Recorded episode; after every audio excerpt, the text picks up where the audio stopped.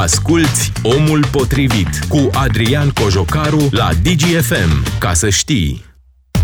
Salutare oameni buni, mă bucur să ne reauzim pe frecvențele DGFM și vreau să vă mulțumesc. Vreau să vă mulțumesc pentru că am crescut împreună și am trecut de pragul de 200 de mii de ascultători. O primăvară bună, o primăvară bună pentru noi, pentru voi. Suntem cu 20.000 mai mulți decât am fost la începutul anului, iar pe ansamblu DGFM este radioul care a avut cea mai mare creștere de ascultători noi în această primăvară, așa că, sincer, vă mulțumesc tare mult pentru că ne ascultați.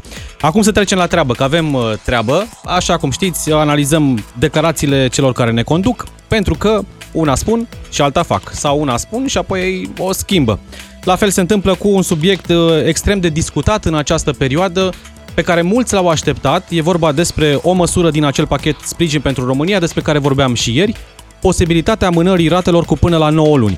Am mai trecut prin asta și în perioada pandemiei, s-a mai discutat despre posibilitatea asta chiar în primăvară și după aceea au lăsat-o la sertar. Iată că acum acest beneficiu, să-i spunem, a fost introdus în pachetul sprijin pentru România și orice român care avea probleme financiare sau care credea că e mai bine pentru el să-și amâne ratele cu 9 luni, putea să facă asta. Doar că ieri a fost o conferință de presă la guvern după ședința de guvern, conferință în care ministrul de finanțe Adrian Câciu a venit cu declarații suplimentare, cu lămuriri despre această măsură, amânare a ratelor. Iar ministrul spune că au fost discuții în coaliție după înțelegerea inițială și s-a ajuns la o modificare. Citez, această măsură nu este pentru toată lumea. Criteriul este creșterea cheltuielilor cu 25%. Practic, ministrul de finanțe spune că doar cei care au dificultăți financiare pot apela la amânarea ratelor. La finalul amânării acestor rate se va prelungi scadența, nu e o scutire, ci o amânare la plată. Criteriul pentru a se califica este creșterea cheltuielilor pe familie sau a cheltuielilor pe companie cu 25%. BNR va aviza proiectul și va face apoi metodologia. Practic, BNR ne va lămuri cum anume vom dovedi că avem cheltuieli mai mari cu 25%. Păi, din cei 25% e simplu. 14% reprezintă inflația.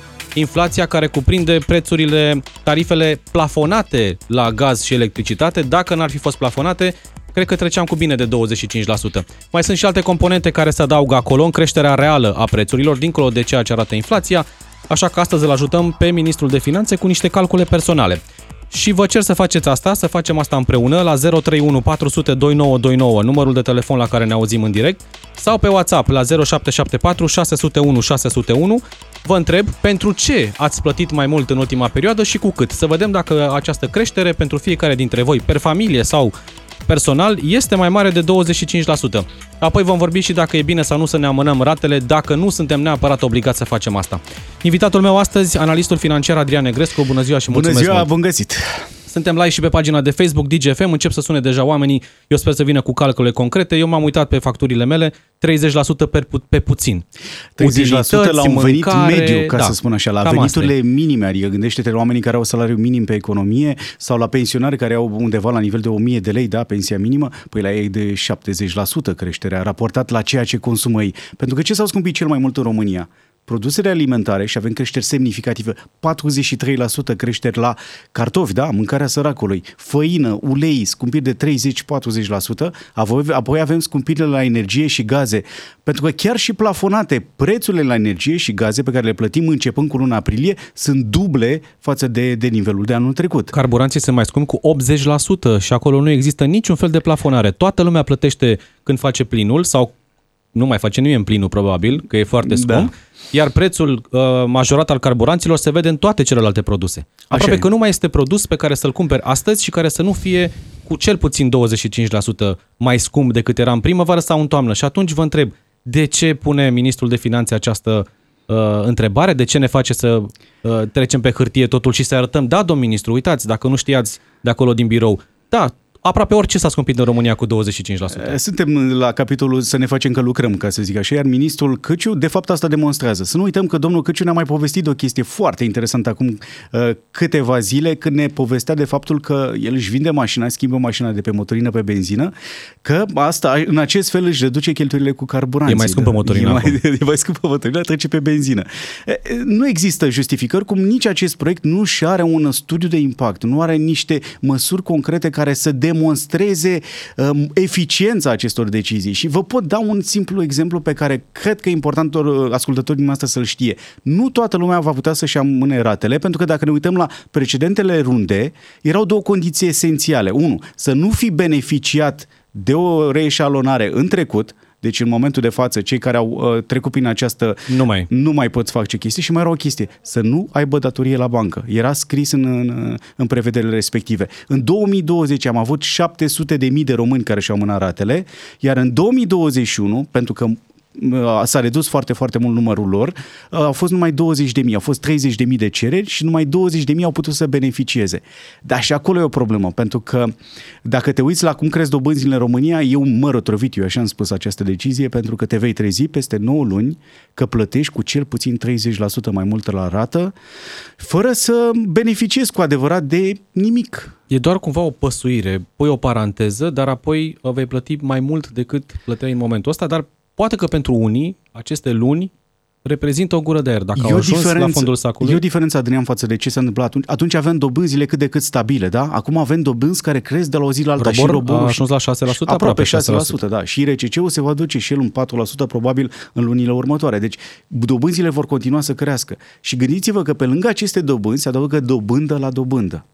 Iar asta înseamnă că costurile cu finanțarea, după cele 9 luni în care ți amân, amân ratele, vor fi cu aproape 30% mai mari.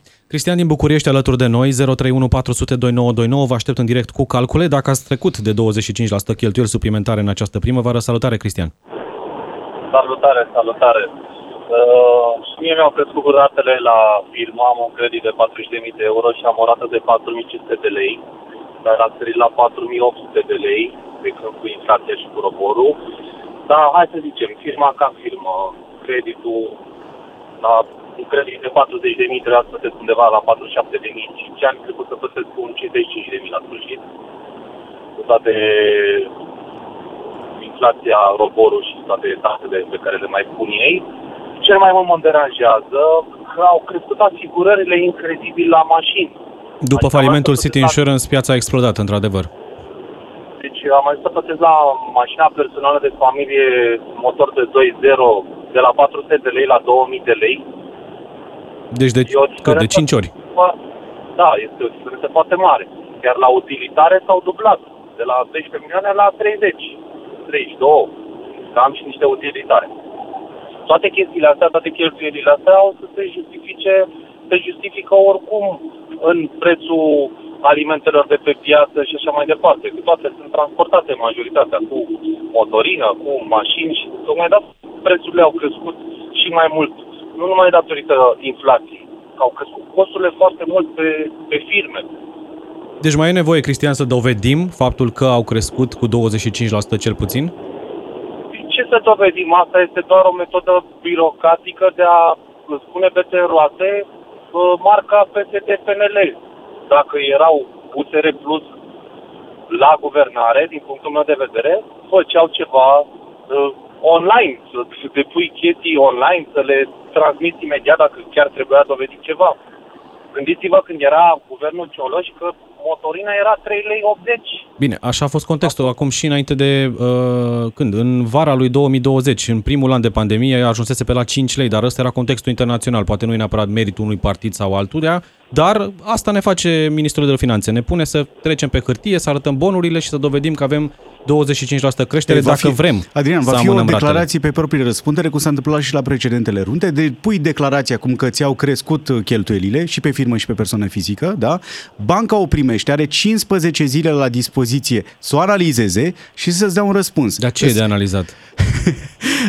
Bună întrebare, ce e de analizat? Dacă e pe propria Așa este metodologia, cel puțin asta a fost Bă, metodologia până acum.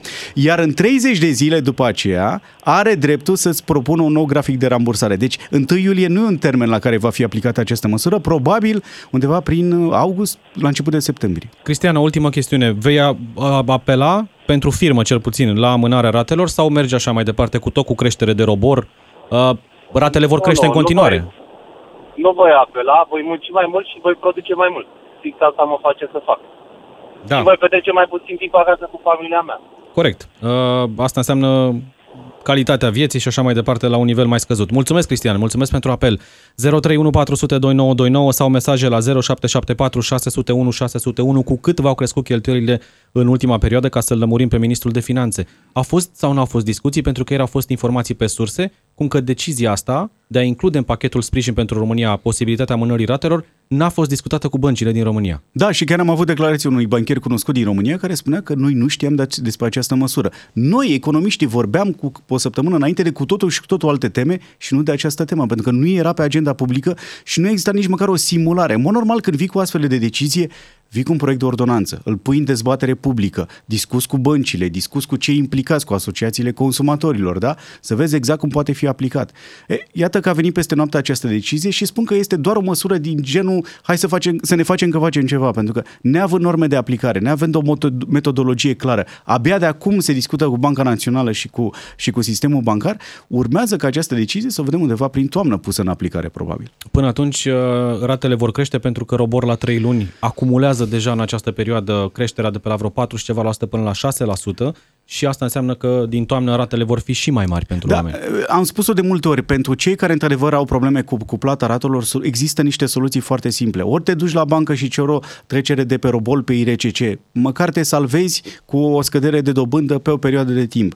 Ori te duci la CSALB, instituție care îți permite să, și te ajută să negociezi cu băncile ca să-ți rescadențezi împrumutul. Sau mai, mai varianta refinanțării, adică să cauți o altă bancă care să-ți refinanțeze creditul cu niște condiții mai bune, adică cu niște comisioane mai reduse, cu o marjă a băncii mai bună și să-ți stabilești în felul ăsta măcar 2 ani de acum încolo să ai o rată fixă, cu o dobândă fixă, da? cât va dura acest iureș al inflației. Astea sunt soluțiile. Iar dacă vrei să-ți amâni ratele și într-adevăr nu mai ai venituri, caută să te angajezi undeva ca această măsură să beneficiezi de ea măcar maxim 3 luni de zile. De să nu mergi pe toată perioada să de 9 luni. E cea mai mare greșeală să folosești la maxim perioadă.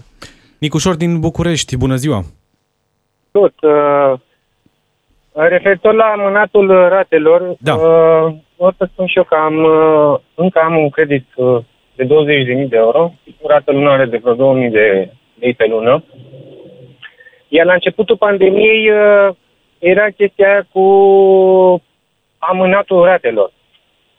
Da, ai apelat da? atunci la ea? Am apelat atunci la ea, toate bune și frumoase, bucuroși, șase luni, nu am plătit ratele, m-a ajutat ceva. După aceea, când să-mi vină rata, ce cred că am, uh, am dobândit uh, încă un, un, am dobândit un capital de 1000 de euro în cele șase luni. Dobânda pe care nu am plătit-o timp de șase luni s-a acumulat la capitalul creditului. Deci în loc de 20 de mii, aveai de plătit 21 de mii.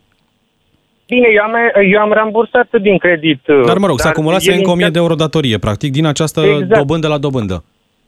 Da. Uh, ceea ce eu am crezut că te blochează tot, că așa se spunea. Domne, nu mai plătești rată. Explicația, am sunat la bancă și spune explicația băncii este în felul următor. Păi da, dar s-a blocat doar uh, capitalul, nu ci și dobânda. Păi doamnă, rată ce înseamnă? Capital plus dobândă, corect? Uh, da. Păi și atunci dacă spui că îmi blochezi ratele, nu când blochezi ratele să, ca să nu mai iei banii, nu, rată nu mai înseamnă același lucru. Capital Uite că nu dobândă. e același lucru, Nicușor. Și... Pentru că băncile trăiesc din dobânzi, nu din altceva și a fost interesul lor să meargă dobânzile mai departe și să câștige bani. Ei pe termen lung câștigă bani din această afacere pentru că dobândă la dobândă înseamnă costuri mai mari și profituri mai bune pentru ei. Da. A, a apărut atunci un coloc de salvare. Regreți că ai apelat la măsura asta sau aveai posibilitatea să nu apelezi la măsura asta la vremea respectivă? Uh da, am posibilitatea să împărțesc în continuare ratele, dar am zis, hai să totul să profit și eu, că nu știu ce vremuri vor veni Corect. după astea șase luni, hai să profit și eu, măcar să mă capitalizez cu dobânda asta ori șase luni, erau 12.000 de lei. Hai să-i pun deoparte cumva și ulterior să încep să-mi iau uh, ratele. Fapt ce m-a, uh, m-a frustrat să aflu după aceea că dobânda respectivă a mers în continuare și s-a acumulat la capital. Uite, posibilitatea există și acum și te întreb dacă mai apelezi la ea sau nu. Nu și nu recomand să fac asta pentru că te vei trezi cu dobândă la dobândă. Uh, nu știu, nu, prea, nu mai sunt de acord cu atât.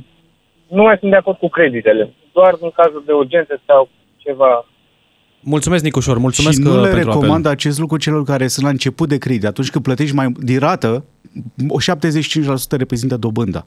Deci dacă te afli la început de, de, de împrumut, nu apela la această măsură pentru că dobânda aia va fi din ce în ce mai mare și va, se va acumula și te vei trezi, cum spuneam, cu 30% uh, o rată mai mare peste 9 luni de zile. Majorarea factorilor, ne dă cineva un exemplu, de la 200 de lei pe lună la 1500 de lei pe lună. Nu mai am curaj să mai fac o altă rată, deja am una să-ți mai faci o altă rată, eventual să încerci să mai ai un credit de nevoie, să mai acoperi din, din găuri. În cazul lui Nicușor s-a gândit, a spus ok, șase luni de zile nu plătesc rată, pentru mine înseamnă 12.000 de lei, bani pe care i-am să supraviețuiesc, a apărut un colac de salvare, dar neexplicat bine l-a dus într-o astfel de situație. Da, și asta e o problemă și eu. că nu asta... e explicată bine măsura asta? Asta e și reproșeam și eu lui ministrului Căciu, că n-a explicat concret românilor care nu au o educație financiară sănătoasă. Adevărul, nu știu nu avem. ce se întâmplă. Da? Îi semnează ca primarul orice credit. Nu uita de, de IFN-uri.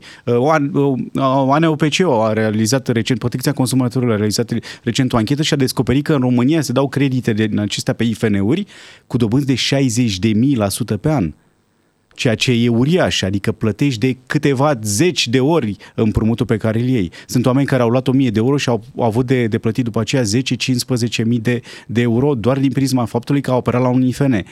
Asta e, asta e rolul statului și ar trebui să fie rolul statului să explice concret pe înțelesul tuturor care sunt avantajele, dar mai ales capcanele acestui tip de uh, amânare a ratelor. Ne roagă un ascultător să explicăm ce este uh, IRCC-ul și aici sunt, vreau două explicații, Adrian Negrescu. Unu, ce este IRCC-ul, cum funcționează el și doi, uh, vorbeam de posibilitatea de a trece de pe robor pe IRCC, dar știu că și IRCC-ul va crește pe măsură ce înaintăm în timp. E un decalaj între robor și, și IRCC. Da. Ce este acest indice, de fapt? Indicele ăsta, ca să explic simplu, a, a, început, a început să fie aplicat din mai 2019, atunci când ne-am pus cu toții o problemă, ce se întâmplă în momentul în care băncile se împrumută mai scump între ele. Parcă și atunci crescuse roborul și asta da. a fost o roborul măsură... reprezintă un, un indice al modul al costurilor de împrumut între bănci, dar mai că este calculat zilnic. Pe când, pe când IRCC este calculat la 3 luni. Se face o medie și la 3 luni. Și de aceea, în momentul de față, noi avem un indice IRCC, în baza căruia au fost acordate toate creditele, creditele din mai 2019 încoace. Da? Deci nu mai există robor în momentul de față pentru creditele noi. Da? Deci toate creditele pe care le iei acum... Acum sunt pe IRCC. Ok. Ok? Și de-aia întotdeauna există o întârziere în, în creșterea acestui indice pentru că se referă la o perioadă anterioară, la luni, cele trei luni anterioare. La robor, lucrurile se întâmplă Zilnic. zilnic. Și de aceea cotația roborului da, da. la televizor în Cu siguranță zi. IRCC-ul, cotația IRCC-ului va ajunge din urmă cotația roborului. Scumpirea creditului ne va afecta pe toți, indiferent de pe ce uh, indice suntem, uh, suntem cu împrumuturile în momentul de față. Și atunci, dacă am un credit luat înainte de 2019 cu indicele robor în, uh, în cost și trec acum, mă duc la bancă și spun vreau să refinanțez pe IRCC, uh-huh. în cât timp uh, voi ajunge cu IRCC-ul la nivelul roborului de acum? Păi este Ca să știu dif- cam cât mă păs- păsuială, nu e păsuială. E Eu o... sunt vreo șase luni. Șase luni. Cam Deci asta e șase termenul luni. în care mai sunt poți să trei răsuflă luni un plus pic. încă, da, îți dă o gură de oxigen. Ca șase luni de zile măcar să ai posibilitatea de a plăti mai puțin. Vei plăti în, con- în continuare, din ce în ce mai mult, dar asta înseamnă că te ajută măcar pe termen scurt ca să poți să faci jos de niște bani, să mai tai niște cheltuieli din altă parte, ca să ai cu ce să-ți plătești ratele. Nu te salvează, în niciun caz. Salvarea vine, din punctul meu de vedere, din refinanțarea împrumutului pe niște condiții mai bine. Trebuie să te uiți la fiecare bancă în, în parte care este dobânda ei, da? adică costul ei de finanțare, care sunt comisioanele, să vezi care e cea mai bună ofertă pentru tine și să te duci să-ți refinanțezi creditul, v-am zis, cu o rată fixă, da? Și cu o dobândă fixă pentru următorii ani, 2-3 ani, cât o să fie această criză. Doar așa te poți salva pentru un moment. Altfel, Sunt dacă dispuse treci... băncile să refinanțeze la un cost mai bun pentru client și nu pentru ele? Eu cred că da. Și în discuțiile pe care le-am avut cu CSALB-ul, o instituție implicată în acest, în acest demers, te poate ajuta CSALB-ul să, să faci acest lucru și bancherii au înțeles că nu mai pot merge la nesfârșit pentru că rata creditelor neperformante a început să crească din nou. Eram pe la undeva la 3,5%, a început să crească ușor, nu mai vedem date de la BNR, e suspect acest lucru, dar într-un uh, scenariu de risc pe care ni-l, ni-l prezenta anul trecut uh, Banca Națională, estima că rata creditelor neperformante va ajunge la nivel de 9%. Deci de trei ori mai multe da, credite neplătite. Da, adică oameni care nu mai pot să-și plătească ratele. Uh... Și cred că băncile n-au acest interes, pentru că ei trăiesc, că nu uităm, din dobânzi. Dacă un credit nu se mai plătește, înseamnă că iau de pierdut din chestia asta. Deci preferă să piardă un pic mai puțin decât să piardă decât să piardă tot. Tot. Asta e o variantă. Uh, durează mult negocierea asta? Se Mod- poate face direct? Există niște uh, metode sau pur și simplu te duci la bancă și porți o discuție În mod De normal la faci om o la om. cerere către banca la care ai creditul, să treci de pe robor pe IRCC. În mod normal ei trebuie să răspundă în 30 de zile, dar se rezolvă mai repede în momentul de față, pentru că și băncile și-au schimbat puțin uh, politica de, de, de negociere pe zona asta. Dacă într-adevăr banca nu se răspunde, te duci la CSALB și faci o cerere online pe, pe site-ul CSALB, o instituție a statului, deci nu, nu face reclamă, da? Ei, în baza negociatorilor, te ajută să negociezi cu banca și să obții un cost mai, mai, mai redus de, de finanțare. Dar soluția mea, din punctul meu de vedere, în momentul de față, raportat la ce se întâmplă, e să-ți refinanțezi creditul. Să te duci, să cauți în piață, există foarte multe comparatoare de, uh, de credit pe, pe internet, să vezi care bancă îți dă condiții mai bune de, de refinanțare. Practic îți iei un nou credit cu care îl, îl, îl închizi pe celălalt, dai condiții mai bune de plată. Și despre asta este vorba în momentul de Și față. până la urmă, pentru mulți, 100, 200 de lei, 50 de lei economisiți, Contează, contează la ce foarte salarii mult. sunt în România, dar eu cred că reducerea ar putea fi chiar mai mare, pentru că sunt multe bănci, în special băncile mici, care au înțeles că acum pot face rost de clienți. Și vin cu oferte promoționale destul de bune în, în piață. Și sunt foarte multe care oferă o dobândă înghețată pentru următorii 50 ani. Nu îți trebuie cam 10 ani, îți trebuie cam 3-4 Poate mai puțin. ani, poate mai puțin. Corect. Revenim imediat după știrile DGFM cu Adrian Negrescu și cu mesaje de la voi 0774 601 601 cu cât v-au crescut cheltuielile în ultima vreme și pentru ce anume? Asta e întrebarea de astăzi. Pauză pentru știri și ne întoarcem. Omul potrivit este acum la DGFM. Ca să știi. Mulțumim, Adina, pentru știri. 031 400 2929 sau mesaje la 0774 601 601. Pentru ce ați plătit mai mult în ultima vreme și cu cât? Ministrul de Finanțe spune că cei care vor să-și amâne plata ratelor pentru o perioadă de până la 9 luni trebuie să dovedească faptul că au avut cheltuieli mai mari la nivel de familie, personal sau pe companie cu cel puțin 25%. Altfel nu se mai încadrează pentru că, spune Adrian Căciu, această măsură nu este pentru toată lumea, deși inițial asta era discuția. Vă aștept în direct, alături de mine în continuare în studio analistul financiar Adrian Negrescu și vin oamenii cu explicații. Cineva spunea că nu mai cumpără pur și simplu produse la kilogram, ci la bucată, încercând să facă economie. La asta se reduce, într-o bună măsură, creșterea prețurilor. Omul se gândește, nu mai iau un kilogram de pui, iau o jumătate. Spuneam eu recent că vom ajunge să mergem la supermarket ca la muzeu, să admirăm produsele și să cumpărăm doar la 100 de grame. Atingem, și doar Paștele atingem, a fost doar la 100 privim. De, da, Paștele chiar a fost un Paște la 100 de grame anul ăsta. Multă lume a cumpărat foarte, foarte puțin. Și dacă te uiți și chiar discutam cu niște clienți pe care avem în zona asta de, de food, uh, vânzările au fost mult mai mici raportate la, ca volum, mă refer, raportate la anul trecut, pentru că oamenii și-au, și-au redus foarte mult din, din, din consum și s-au îndreptat spre bunurile astea care nu sunt foarte mult procesate, adică uh, au început să facă mai multă mâncare acasă și au luat lucruri cu care să facă mâncare acasă, pentru că, într-adevăr, produsele procesate, produsele care vin din import, au niște prețuri pe care mulți dintre români nu, sunt, nu mai sunt capabili să le plătească. Vorbeam despre această posibilitate, dar marea grijă a oamenilor trebuie să fie la cât vor plăti după ce expiră perioada, perioada respectivă. Nu e obligatoriu să mergeți până la 9 luni, poți să amâni și pentru o lună, de exemplu, corect? Da, cu siguranță poți să alegi. Și eh, spuneam mai devreme faptul că m, perioada maximă din- pe care o consider eu absolut optimă ar fi undeva la nivel de 3 luni. Dacă nu mai ai niciun venit în momentul de față, într-adevăr, e bine să-ți amâni măcar până la 3 luni, dar în timpul ăsta să cauți o sursă de venit, să-ți găsești un loc de muncă, să cauți să faci jos de bani, să plătești din nou ratele, pentru că calculele, stimulările făcute chiar de specialiști arătau o creștere de până la 30% a ratei. Gândiți-vă că dobânda asta la dobândă se aplică și după aceea se eșalonează pe, pe următorii 5 ani. Și gândiți-vă că în această perioadă se mai uh, se scumpesc în continuare creditele. Deci va fi extrem de dificil pentru multă lume să-și plătească ratele. Iar soluția pentru cei care într-adevăr nu mai pot să-și plătească ratele, la case mă refer în principal, e soluția să, o altă soluție e să vândă. Să vândă, să se mută într-o altă locuință. Probabil se va întâmpla și asta Se pentru va ajunge, unii. se va ajunge. Să treci de la o locuință mai scumpă la o locuință mai ieftină, să-ți cauți surse de salvare într-o asemenea situație, pentru că noi abia intrăm într-o criză economică. La nivel internațional vedem semnale din ce în ce mai mari, vedem ce se întâmplă pe burse, vedem ce se întâmplă în Statele Unite. Suntem la fel ca la precedenta criză din 2010, când toată lumea spunea că vine o criză puternică, iar la noi în România autoritățile ne povesteau de cât de bine și de frumos Avem merge cea mai mare economia. creștere economică din Europa. da. Da. Și una dintre cele mai mari creșteri ale prețurilor. Am posibilitatea, pot să fac cumva vreun calcul, măcar estimativ, dacă mi-am în rata cu șase luni, să-mi dau, idee, să-mi dau seama cam cât voi plăti în plus după aceea? La precedenta rundă de amânare era undeva la nivel de 16% cost în plus la creditul ipotecar și vreo 8% la creditul de nevoi personale. Pe tot creditul? Sau doar pentru pe, perioada pentru perioada de 5 ani de zile pe care poți să șalonezi perioada asta. Dar nu uitați că acel lucru, acel calcul făcea referire la o perioadă în care dobânzile erau fixe la credite. Aveam cât de cât un nivel, un nivel stabil.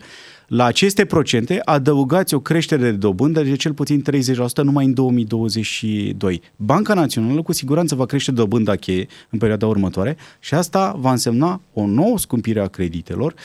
Uh, este probabil ca um, scumpirea creditelor, dobânda de politică monetară să ajungă undeva peste nivelul de 5% și asta înseamnă că roborul va trece de 7, de 8%, iar IRCC-ul va urma același tendință. Cu acel decalaj despre decalaj, care vorbeam da. în prima parte. Mă uit peste o declarație dată de Bogdan Neacșu, este președintele Asociației Române a Băncilor și CEO-ul unei bănci foarte importante din România și el spune uh, același lucru. Consumatorii trebuie să rețină că această suspendare nu înseamnă că aceste rate amânate dispar, Faptul că această dobândă continuă să se uh, calculeze și pe perioada de suspendare aduce rate mai mari după amânare. De asemenea, în contextul tendinței de creștere a inflației, există riscul ca pentru ratele amânate în viitor să se plătească dobânzi mai mari deci serviciul datoriei să crească. E un cost pe care trebuie să ne-l asumăm până la urmă dacă apelăm la această măsură. Și nu avem nicio garanție că peste 9 luni de zile va fi mai bine România. Din punctul meu de vedere nu va fi mai bine pentru că noi plătim nota de plată a crizei COVID, a perioadei în care s-au tipărit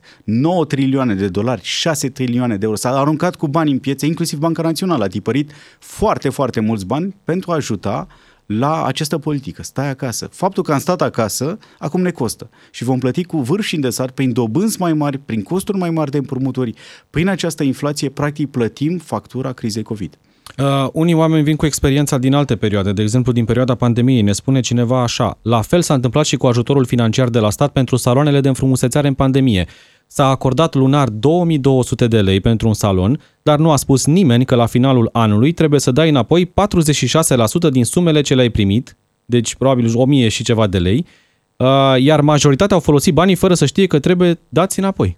Au mai fost și cei care au primit acele ajutoare uh, pentru micro-întreprinderi, care s-au trezit apoi, după un an de zile, că trebuie să dea bani înapoi sau just, să justifice că au folosit acei bani în interesul exclusiv al activității pe care o prestau.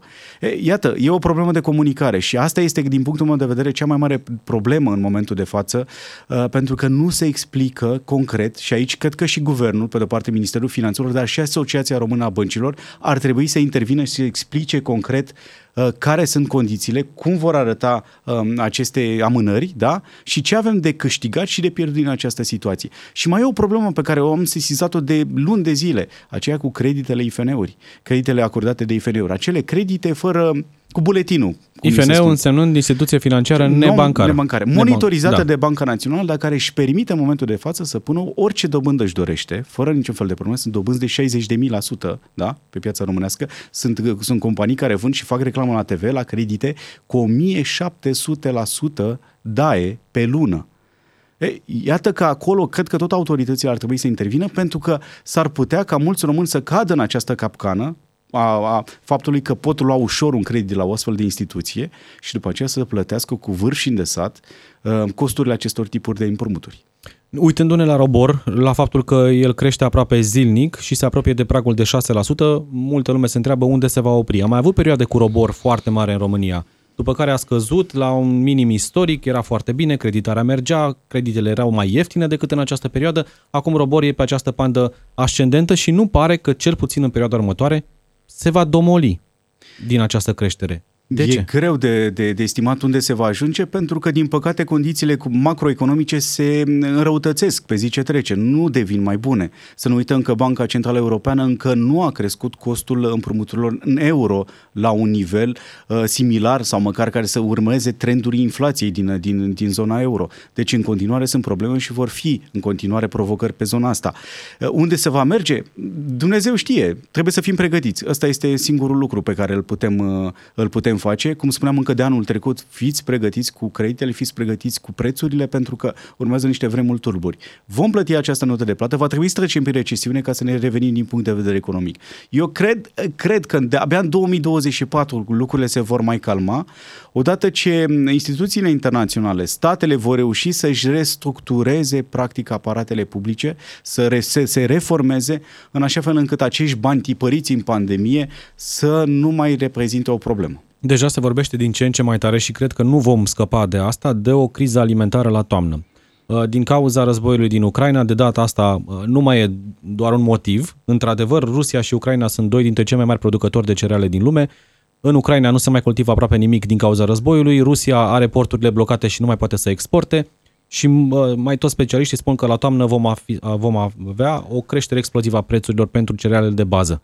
Asta da, se deci... va adăuga la situația actuală și inflația da, deci nu va fi o criză a disponibilității alimentelor. Deci vor, vor exista uh, produse alimentare dar în magazine, costa dar mult mai costa mult mai mult. Și mai e un fenomen care se întâmplă în momentul de față, probabil și ascultătorii au văzut acest lucru pe rafturile magazinelor. Sunt din ce în ce mai multe, mai puține produse.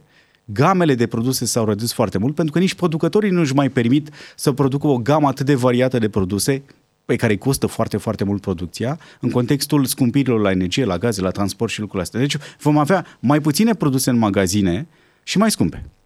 031 400 2929 vă aștept în direct sau mesaje la 0774 601 601. Bunicul meu la Revoluție în 89 spune așa Nu fiți fericiți de libertate, o să vină vremea în care o să ai de toate în magazine și nu o să ai bani să cumperi. Ne bucurăm că avem libertate, din păcate ne întristăm că s-a adeverit partea asta a doua Ca la muzeu. a zicalei, zicalei respective.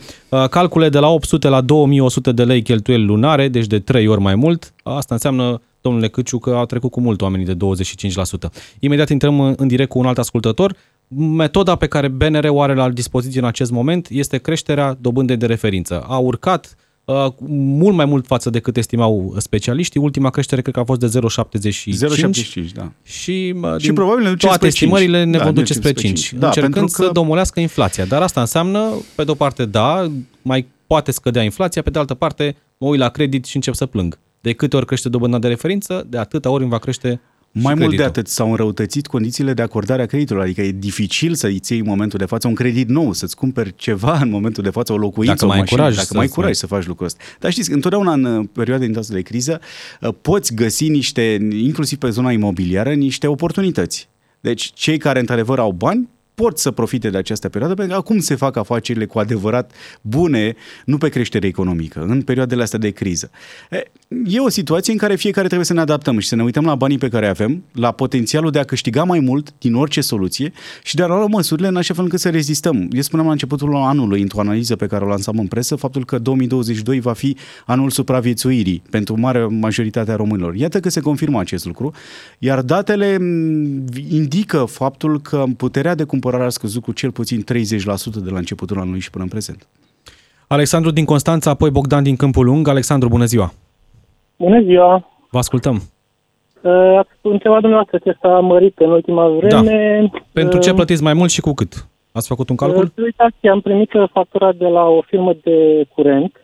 Nu știu dacă doriți să dau numele. Haideți să nu-i dăm numele, că sunt multe și să nu-i facem vreunea reclamă sau antireclamă. Vă rog. M-am mutat, m-am mutat de curând de la ei, pentru că au venit cu o ofertă de 5 ori mai mare.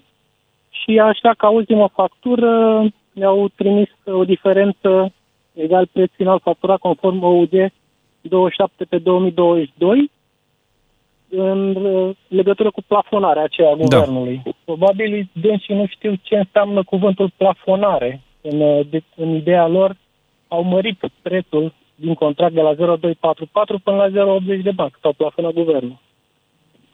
Deci s-au dus până la plafonul maxim și asta înseamnă o factură de cât? De două, de trei ori mai mare? Uh, de două ori mai mare. Dar ideea este că este o japcă, pentru că eu am un contract cu ei cu valoarea prețului pe kilowatt de 0,244.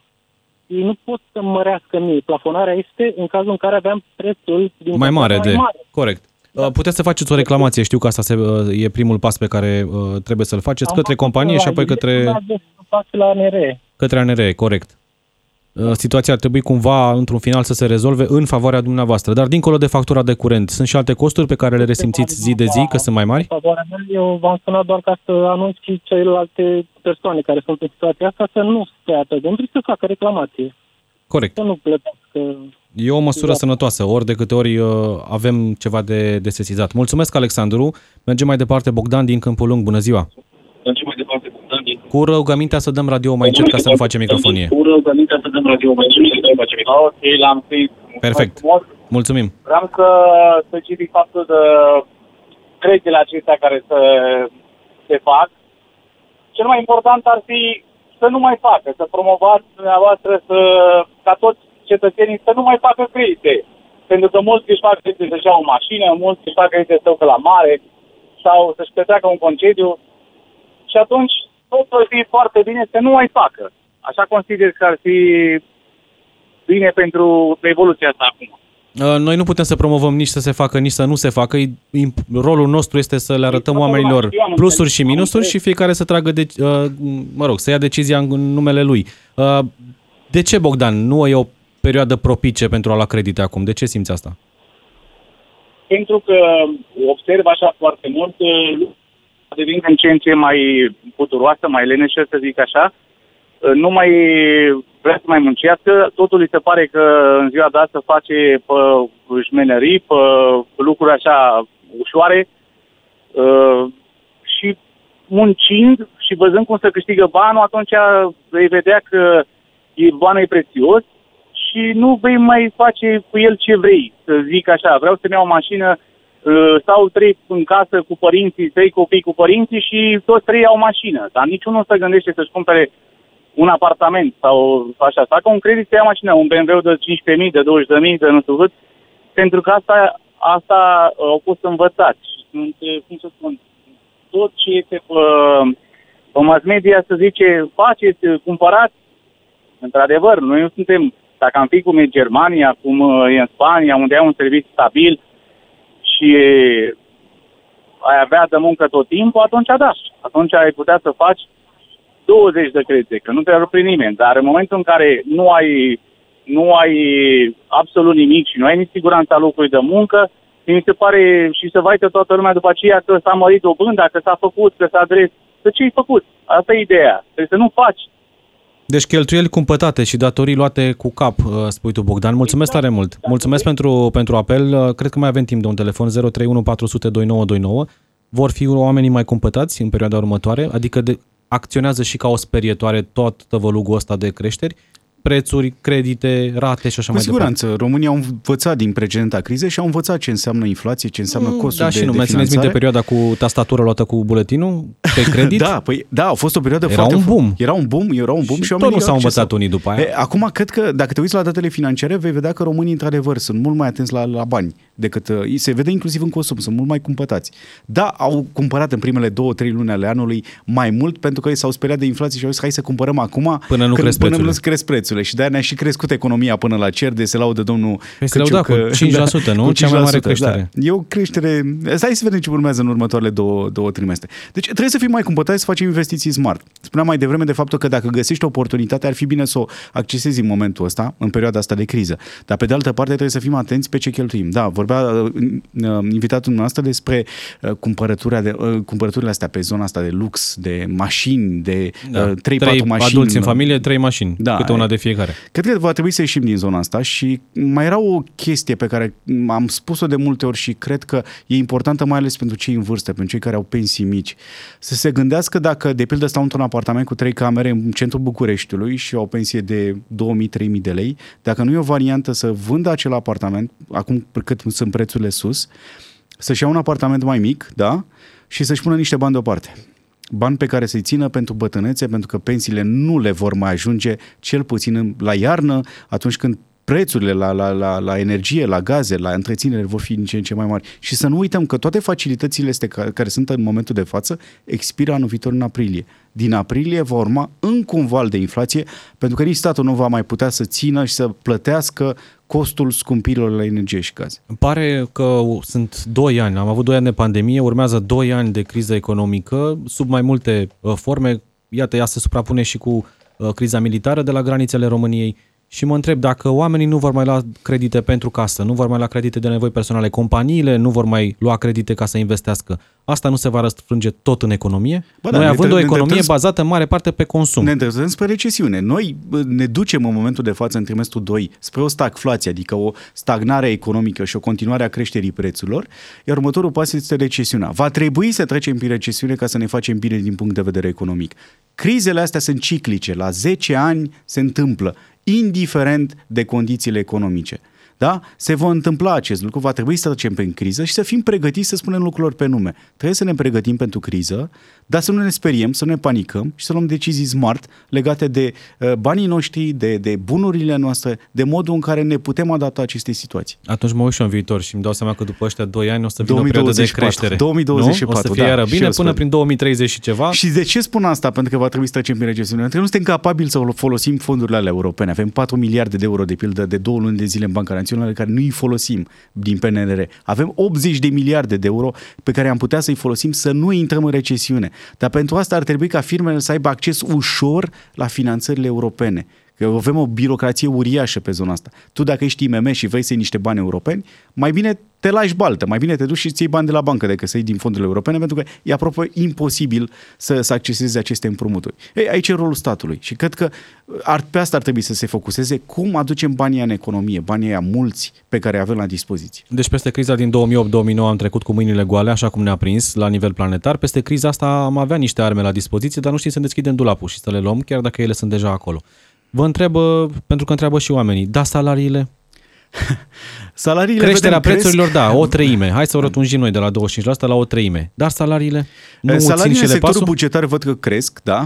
Iată că guvernul este preocupat de, de situația din sectorul bugetar. Nu mă așteptam la acest lucru. Întotdeauna au avut grijă de pensionari și de sectorul bugetar și prea puțin de cei din mediul privat. Nu fac acum o diferență foarte mare.